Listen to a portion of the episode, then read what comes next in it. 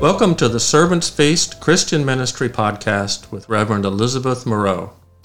Elizabeth wrote the From Called to Sent discipleship series that includes six books and two retreats for the intellectual and spiritual development of Christians in the local church. In Elizabeth's From Called to Sent series, she often tells us there is more. Christianity is so much more than just attending church and Sunday school. The riches of our faith are beyond what we can hope or imagine. Jesus tells us that He came that we might have life and have it abundantly.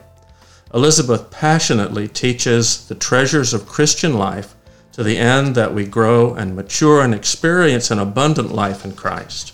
Her reflections on topics and issues of the day always point to Jesus with the purpose of advancing His kingdom. She desires for us all to understand the deep and rich heritage we inherit from the historic and universal church. In Romans, Paul tells us, Do not be conformed to this world, but be transformed by the renewing of your mind. With this thought, let us continue our journey of transformation and renewal as Elizabeth shares her teaching through this podcast. Well, welcome. This is Elizabeth, and I am so glad to be here with you today, and I appreciate you so much for les- listening. Um, I must confess, I know that I've kind of been out of pocket and um, I'm running behind. It's been a, it's been crazy busy the last couple of weeks. It's been good. I've, had a good couple of weeks, but it has been really busy. Um, so there's a lot of different things on my mind today. A lot of different things going on in the world, and, and I've had the opportunity for some reflection. And, the, and I'm going to talk about several different things, and hopefully I can tie it all up together here in a minute. So um, let's let's open with a word of prayer. Hear my prayer, Heavenly Father. Have mercy upon me, a sinner, and save me. We ask that you open our hearts and minds to the knowledge and love of you in Jesus Christ.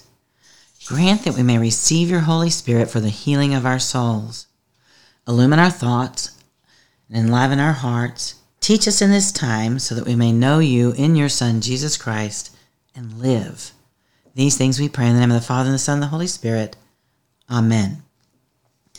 All right, my last podcast was on June the 5th, and I made the comment, I think it was in I, I, I, that on June the 5th, the same day, I went to Baylor. And um, I was at Baylor for four days for an NT Wright con, uh, conference or a summer intensive study. It was very good. Truett uh, Seminary had invited us to come, and um, I was very fortunate to get to participate in that. And so when I came home, I was way behind. I had all the stuff I needed to get done.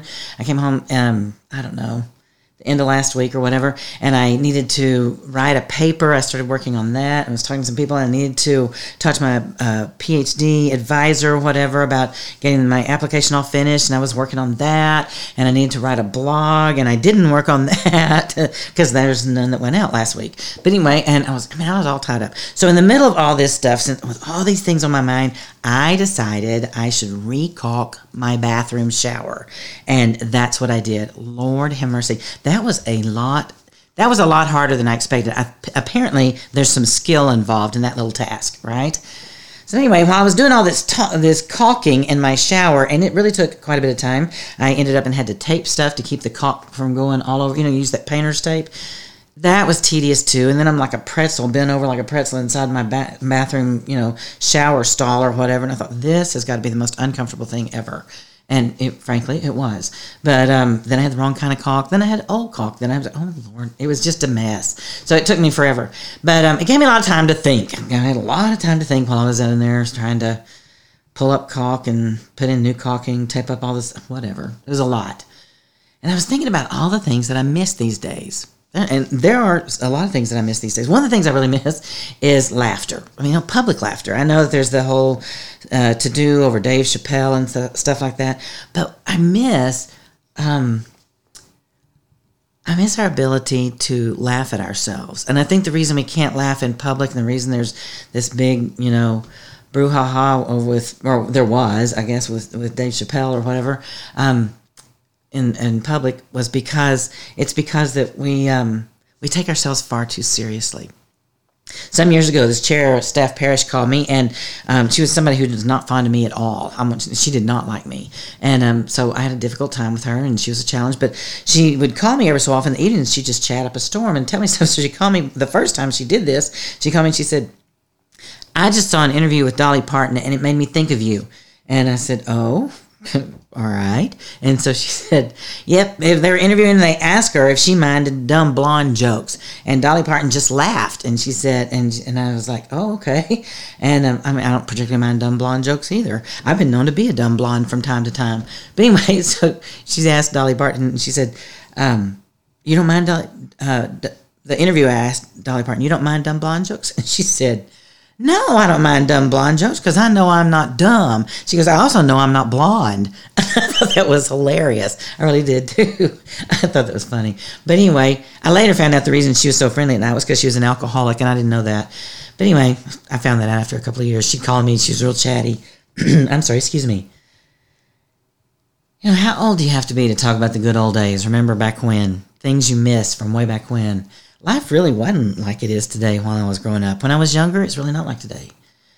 You know, I remember I remember what it was like to live when people were not so myopic, not so short sighted, and not so caught up in in um, themselves. Do y'all remember that? I mean, there seems to be such obsession with the self, me and my feelings and how I feel.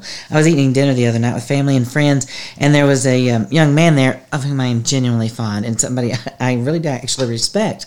But anyway, I was teasing somebody else, and I made a comment that offended him, and he um, pointed out to me that, that, that what I'd said was offensive. And, um, and, it, and it was a joke, and we were laughing, and so we all had to stop laughing. And I apologize because I sincerely do not want to hurt the young man's feelings or whatever. But the inability to laugh at ourselves cheats us of a of a of an important means of facing the truth about ourselves. I mean, it's facing the truth about our shortcomings. You know, I um I can I can it's important for me to be able to laugh about the my my inability to be all the things I'm supposed to be. Because if I have to face the burden of my failures, for example, um, or my, the burden of my my what I say sin, so to speak, without a bit of laughter, then then it becomes too burdensome and too heavy and too weighty. But um, the ability to laugh and go, "Wow, don't measure up." There you have it. That's helpful. Kind of a spoonful of sugar helps the medicine go down. You know, a little bit of laughter helps makes it easier for us to face the truth about ourselves right? So anyway, uh, but I'm old enough now that I'm talking about the way it used to be, and I think we ought to return to some of that. We need to learn to laugh at ourselves again. The, we're not the do all, be all, and end all of the whole wide world. And anyway, another thing that I miss, and this is something else I miss in society today, are proverbs. Now, proverbs are a teaching tool, and there used to be a host of them that we used all the time. You know, certainly the most obvious one is pride comes before a fall. And I want you to know I heard that more than once while I was growing up, and I've heard that as an adult several different times, and I have seen it come true in my own life more than once, just for the record. But anyway, um, I always think about that when we're waving these flags. We talk about LGBTQ pride.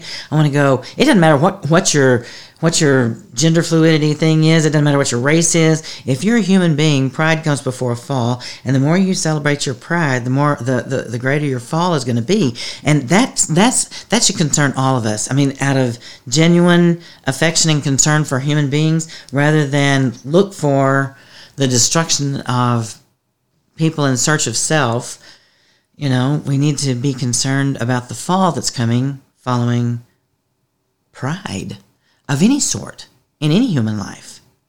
You know? My parents used to say to us all the time, early to bed, early to rise, makes a man healthy, wealthy, and wise. And my dad locked the door at 10 p.m. after I was an adult and had gotten a divorce and moved back home. 10 p.m. We're home, we're going to bed, his house. Yes, sir. Early to bed, early to rise. Ben Franklin said that. Healthy, wealthy, and wise. I gotta say, I'm not sure that we live in a generation seeking wisdom any longer. I really don't think that we are. Um, do you ever hear people talk about wisdom in pop culture, the pursuit of wisdom in pop culture? I mean, I don't. We don't talk about what's wise. We talk about what we want. We talk about what we believe. We talk about how we feel. But I don't hear much about wisdom. I have to say, as, as in my example or my illustration with the young man uh, at dinner the other night, I find it really hard to talk to young people.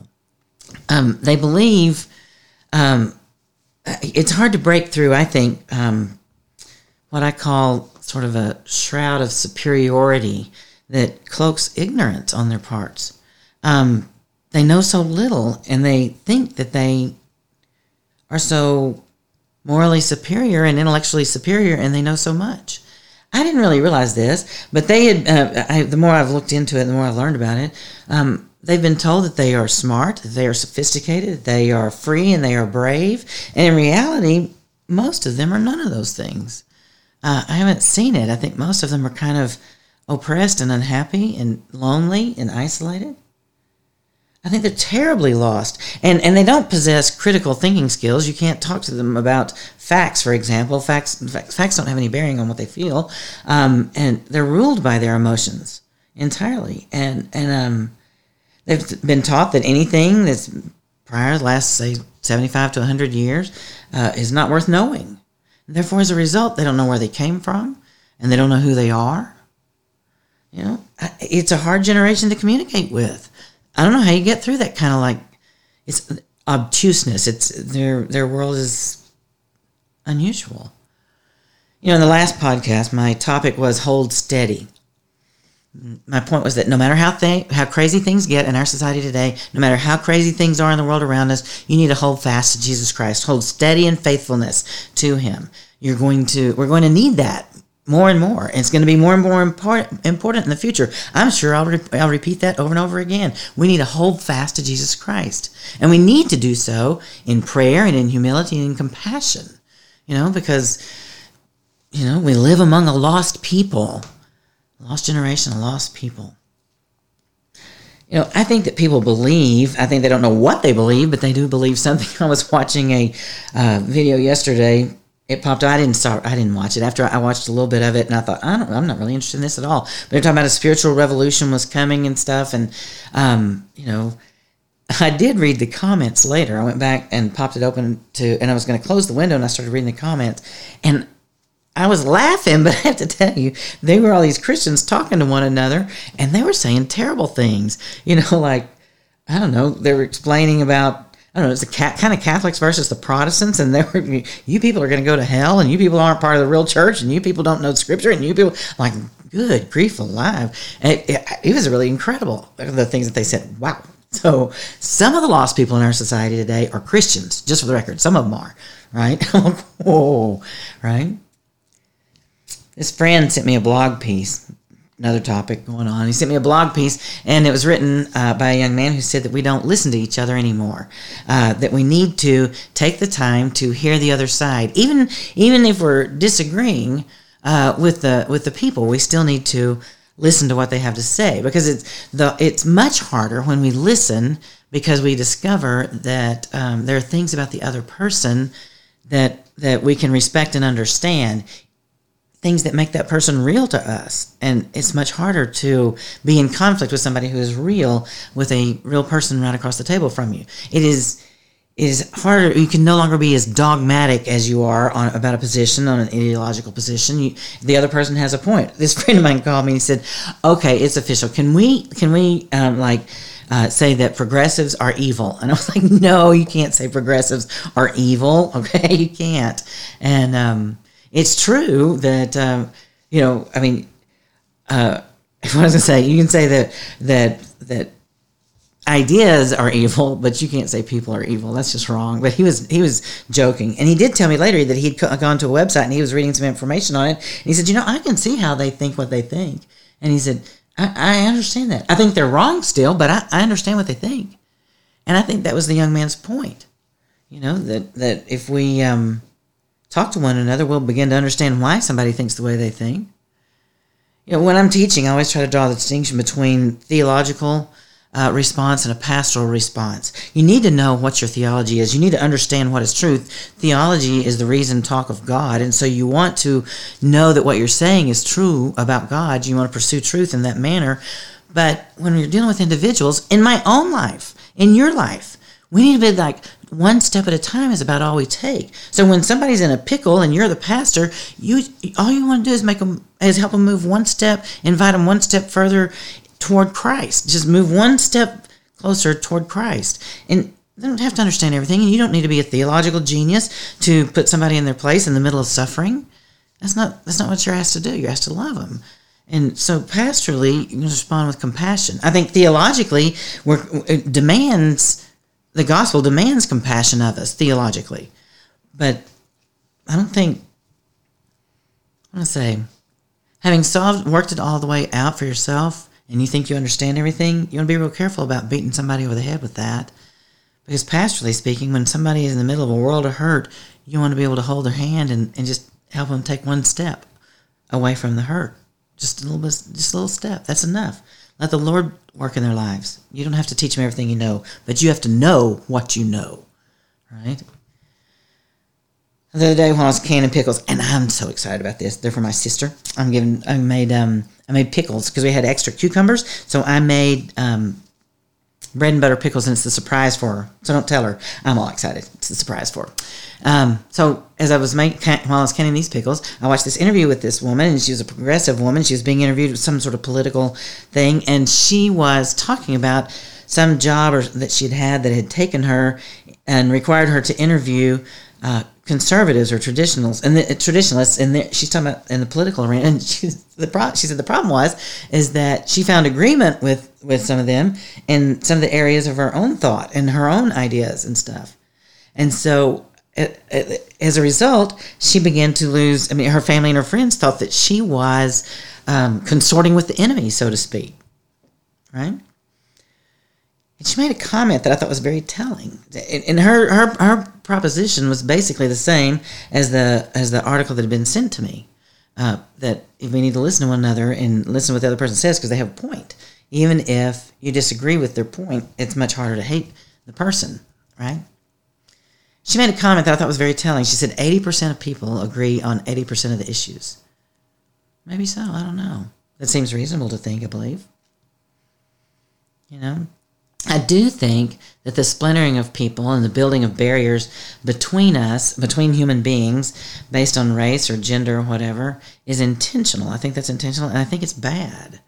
You know, how do you ever hope to learn anything if you never talk to people with whom you disagree? And how can you ever um, impact another life for good if you refuse to interact with people who you think are wrong-headed? I mean, why why would we stand in such condemnation? Why would we stand in such division? Why would we encourage such division? Because really, most of us want about the same thing in life. We want to be able to have enough success that we can enjoy life. We want to be comfortable. We want to have family and friends around us that we love. We want to have a meaningful job and a meaningful relationship. Those sorts of things. There's there's a lot of commonality in human beings across the earth, across the globe, right?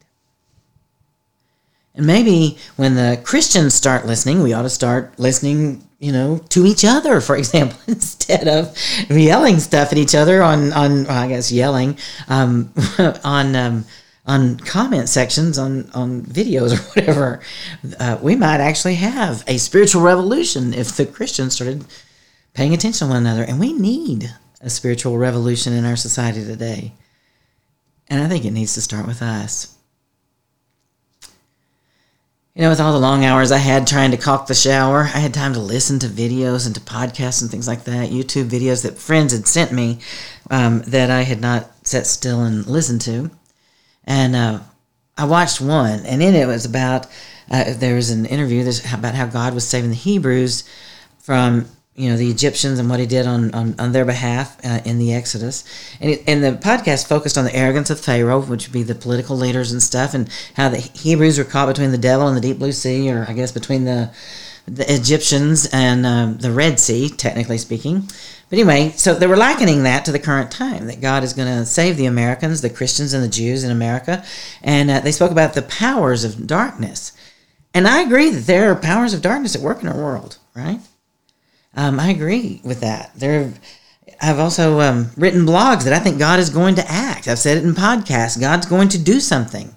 I mean, there's all these players out there, and they think they're all so important, and they all think they. If you combine all the power of all the people in the universe, all the people in the world today, it will not equal God's power. It will not equal God's influence. He is the main player in all of society. You know, but that doesn't mean that God's going to rush in and save all of us right here and now um, because we are so good. The rest of the story of the Exodus is that there was a whole generation of people who become so accustomed to slavery that they didn't know how to live freely and they didn't want to live freely. They kept wanting to go back home. Even they were even though they were miserable, they wanted to be in Egypt as slaves. and therefore they spent 40 years wandering in the desert waiting for that generation of people to die off. And I think that's a real indictment because I have to tell you, I think that that applies to some of us. We have this mishmash of patriotism and Christianity in a lot of our in a lot of our beliefs. You know, or maybe it's more like prosperity in Christianity. And I'm not talking about a prosperity gospel that God wants you to be rich, but instead, I think we take the abundance of our success, you know, the abundance that we have, and we call those blessings. And it's wealth and it's knowledge and it's privilege or whatever. I mean, if you look at the rest of the world, we have a lot of wealth, we have a lot of privilege and stuff. Um, and it's, you know, there are, you know, there are all these different ways in which we define blessings that have nothing necessarily to do with the with the Savior who was crucified. And we take these uh, blessings of success and comfort, and we we take those. We, we take our success, we take which is which is driven by capitalism, and we take our comfort, which is driven by you know um, advancements in technology and things like that, and the ability to buy and to purchase and to research. And I'm for all those. That's fine. That's good or whatever. But they are not God's blessing and favor in our lives, and we make a mistake when we think that. And a lot of us do think that. I do think that too many of us associate um, success or the, the you know American dream or whatever with with God's favor, with with Christian blessing, and and I'm not entirely sure that we merit that just just yet. Um, however, it's that connection I think that's kind of dangerous. Something similar was said in another podcast, and again, I'm spending all this time caulking the shower and and pickling, you know, um, making pickles or whatever, and um, so I'm listening to all these podcasts and videos and stuff like that. And this one was talking about the rising tide of hatred toward Christians in the nation. And the buzz phrase is, if you haven't heard it yet, they talk about Christian nationalism and um, that Christians are the problem. That this Christian nationalism is what is wrong in our world today and it's bad and it's evil. And the problem is that the opinion makers have done a good job of shaping public opinion on other issues, and there's no reason to think they will not successfully uh, shape public opinion on this as well. And that's that's kind of frightening. But um, you know, uh, they were. But I was listening to this podcast, and they're talking about that, and they're saying that Christians are responsible for hate speech, and and uh, they stand barriers between individual freedom and progress, and and stuff like that, and um, you know that it's the Christians who are creating all the problems with the LGBTQ stuff and with the abortion stuff. And uh, if you go back to the comments on the video on spiritual revolution, I got to tell you, the Catholics and the Protestants uh, are are appear to be. You know, there's a lot to say that we are arguing with one another and um, appear to be a rising tide of hatred there in the spiritual revolution, whatever's happening. Okay. Now, there is some truth to the problem of Christian nationalism, right? And it is a problem because, um, and it, it's a complex talk, topic.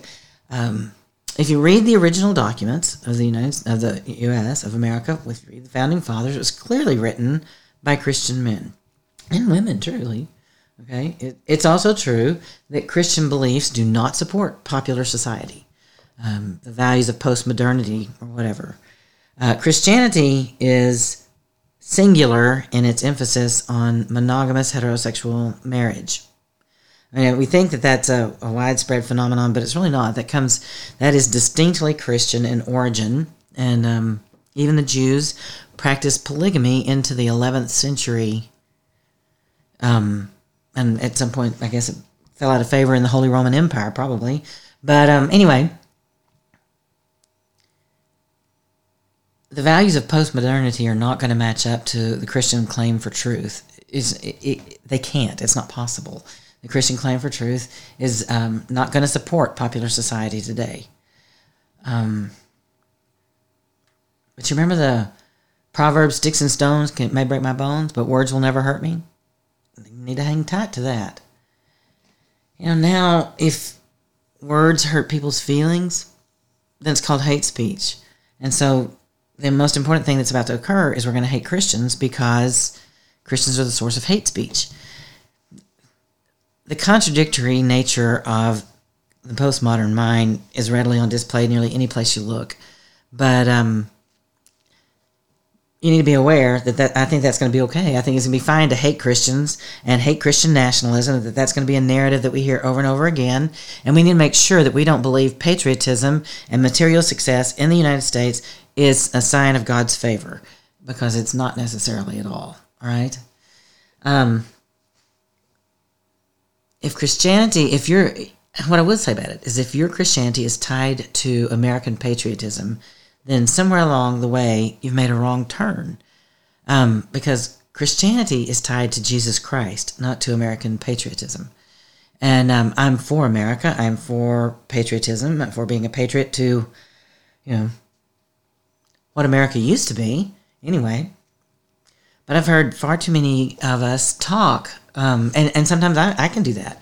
We that um, Christians link Jesus Christ with politics. And, and this is on both the right and the left side that we think that we should link Jesus to our politics and we can, and then he's going to give us what we want. Um, but elections are not going to save us in any form or fashion.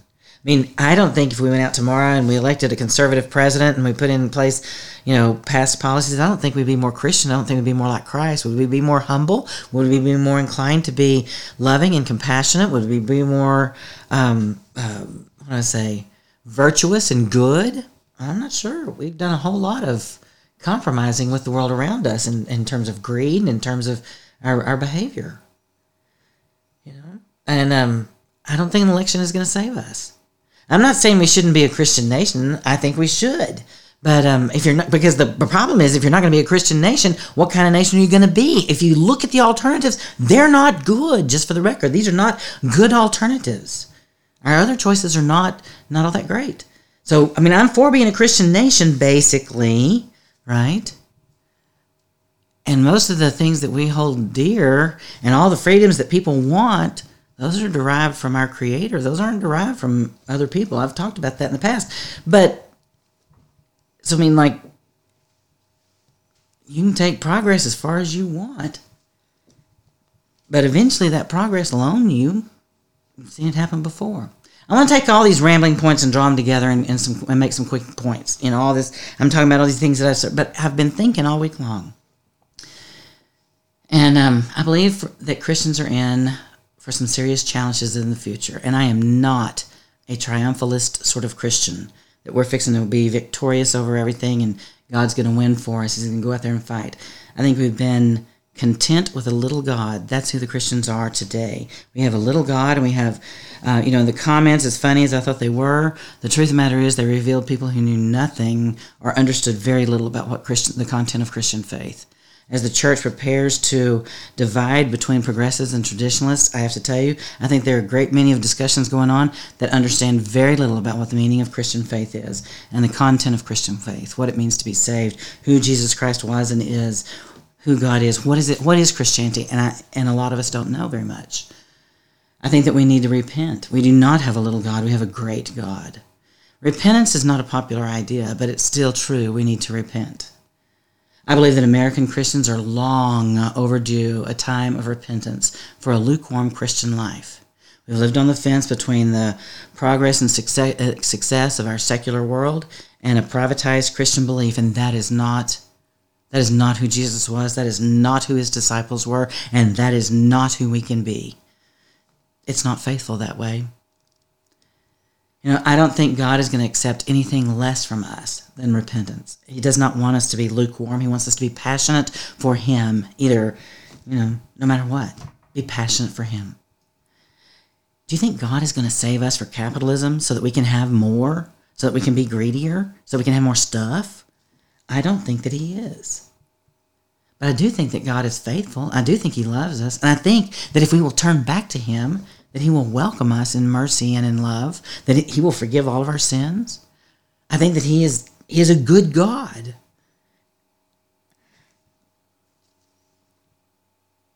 The next point I want to make is that I think I think we can all see this that progressivism is on the rise. We've made all this progress and we're very proud of that. Remember what I said about pride though and all this progress. The only progress that we've really made is technical. And that's the delusion that we have as a, as a uh, society, as a nation, as a culture. We have this delusion of progress. We haven't made any real progress. It's only technical. Human beings don't progress. And American culture today more closely reflects, I think I said this in the last podcast as well, more closely reflects ancient Rome than any kind of advanced peoples. We haven't advanced as human beings. We are devolving back to ancient Rome and living as ancient Roman culture, with, even with pagan religion on the rise around us. And I think that, that it's true in the church as well. We have a whole lot of progressive people who think that they've come really far and they've got something new, and they don't have anything new. Um, they don't have anything, um, what am I saying, original in the propositions that are going on inside the church. Um, there's a lot of progressive people in the church, but they feel like it's time to leave behind, you know, colloquial Christianity, leave behind the, the simple gospel or whatever. But if our culture and our progressivism has led us to first century Rome, Jesus countered that entirely in his life and in his teaching, and um, and they crucified him. And um, when you advance beyond Jesus Christ, then you are not Christian anymore. And I would say that in progressive Christianity today, we are pre-Christian before Jesus Christ, sort of like antiquity and pagan religion. That that's what progressive Christianity is. It's really kind of pre-Christian paganism. And we need to bear that in mind in the coming months as we talk about whether we want to be progressive or traditional. Because remember, progressivism has gone backwards, a long, long way backwards. We also need to remember that we're not really advancing. There's nothing that human beings are doing today that hasn't always been done. It's gone on in other places, other times, other centuries. Now, I will say, I don't think that we need to hide, right? Um, to the contrary, I think we've been given the gift of working with God for the salvation of the world. Christ came into an environment very similar to our own.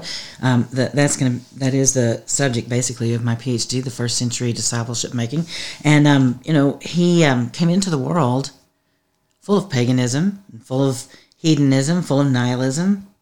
You know exactly the world we live in today. Although we think we're advanced, we're not. They thought they were advanced too. They thought they were superior to the prior generations as well. We've been given the gift of working with the God for the salvation, working with God for the salvation of the world. That is who we are. That's that's what it means to be a Christian. But we follow a crucified Savior, y'all. We have a, he allowed himself to be crucified because he loves the world and he wants to save the world. And that is who we are supposed to be as his followers. We are supposed to be a people who love the world and who are willing to be mocked and willing to be scorned for their salvation, for their blessing, for their good. And that is hard to do. I get that. I am totally, I totally understand that. I love to be right. I think we ought to be honest. I love to be right. I do not love to love. Okay. And um, loving people is hard to do. You know, when I was early on in ministry, I was at a, I was in a small church and there was a, on the outskirts of town and there was a, man in the center of town in the lar- larger Methodist church. And I went to him one time. I was like, "How do you put up with these people?" And this lady is driving me crazy. And she's always saying all this stuff, and she's making me crazy. And this man looked at me. He said, and he was a pastor. He was older. He'd been along for around for a long time, and had a lot of years under his um, uh, belt, years of ministry under his belt. And he said, looked at me, and goes, "You know, I figure." That if God can put up with me, the least I can do is put up with some of the people he, that He's put in my pathway. I can try to put up with others. And I thought, oh, oh, oh, oh, oh. Right. I like to be right. It's hard to love. But I've always remembered that if God can put up with me, surely the least I can do is put up with others. Loving people is hard. And I, and I will tell you that I think that, that there's persecution, uh, the persecution of Christians is coming in our society. If you want to be serious about the gospel, I think that you're going to get to experience persecution. I did not believe that five years ago. I'm not sure I believed that three years ago. I sure didn't believe it 20 years ago. Um, but anyway, at least not widespread. It's already happening in some places. It's already happening with people who can't get jobs or people who um, need to take their children out of school, people who are being, you know, bothered and things like that. Um, there, it's already happening in different places, and it's happening in the church.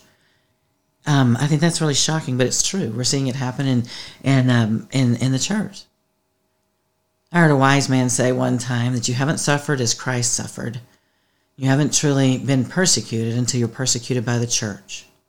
You know, Jesus suffered at the hand of religious people. That's who that's who killed him. It wasn't the Romans.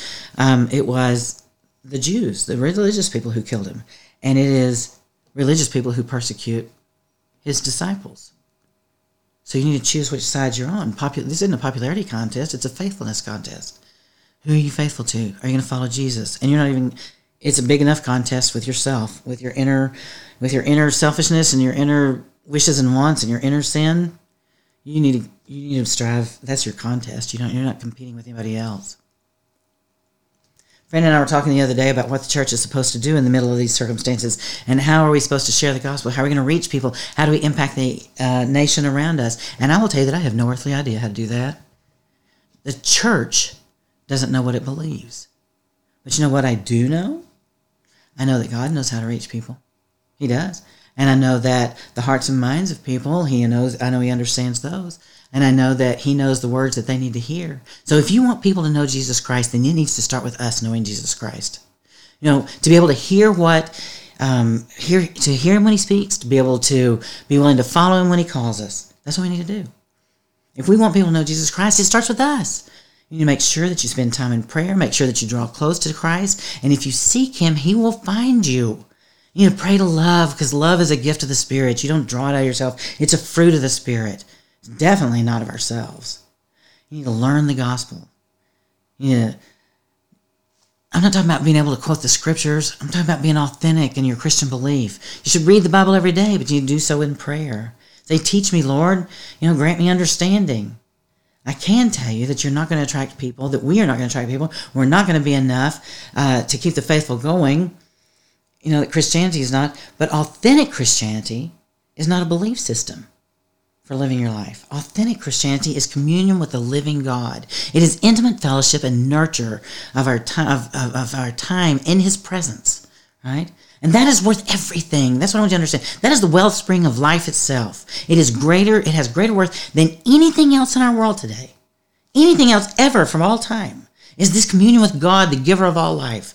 And when we exude the life we receive in prayer and in worship and in fellowship with God, then life that pours forth from the throne of God will have everything that we need, whatever our circumstances are. We will have everything that we need, and we will be living witnesses to the God of love and salvation. So no matter what comes next, if you stop trying to find all the answers and you start trying to find to know God, right, who's revealed in Jesus Christ, then it's going to come out all right in the end. I believe that. You can't control the world. You can't con- you can't open other people's minds. You can't vote on vote in salvation for everybody, but you can abide in the shelter of the Most High God, and that is the most important thing because that is worth everything. Everything that is worth everything, and that's where you need to be. I want to close with a reading from Proverbs 21. It says, "No wisdom, no counsel, no, no wisdom, no understanding, no counsel can avail against the Lord." The house is made ready for the day of battle, but the victory belongs to the Lord. No matter what you see, no matter what you hear, no matter how dire things look, no matter how smart people claim to be, no wisdom, no understanding, no counsel can avail against the Lord. The horse is made ready for the day of battle, but the victory belongs to the Lord. You need to let God be victorious in you and pray to be a disciple who brings victory you know, to the lost and broken and sinful people around you in Jesus Christ. Let's close with prayer. Hear my prayer, O Lord. Have mercy upon me, a sinner, and save me. I ask you, O God, to call your people to lift our eyes to you, that we may see your glory. Send your Spirit to walk with us, to guide our steps, and to remind us throughout each day of your infinite wisdom, as well as the safety we find in the shelter of your love. These things we pray in the name of the Father, and the Son, and the Holy Spirit. Amen. Y'all be blessed now. You hear? You have just heard the latest podcast with Elizabeth Moreau. Don't forget to subscribe to this podcast on iTunes, Google Podcast, or whatever service you might use. Please rate, review, and share this podcast with others. Be sure to look us up on Facebook and like and share this podcast with your friends. Also, if you appreciate this ministry, please consider making a donation to Servants Feast Christian Ministry through our website. Join us next time as we continue to explore God's truth as it speaks to our world today with transforming love for all people.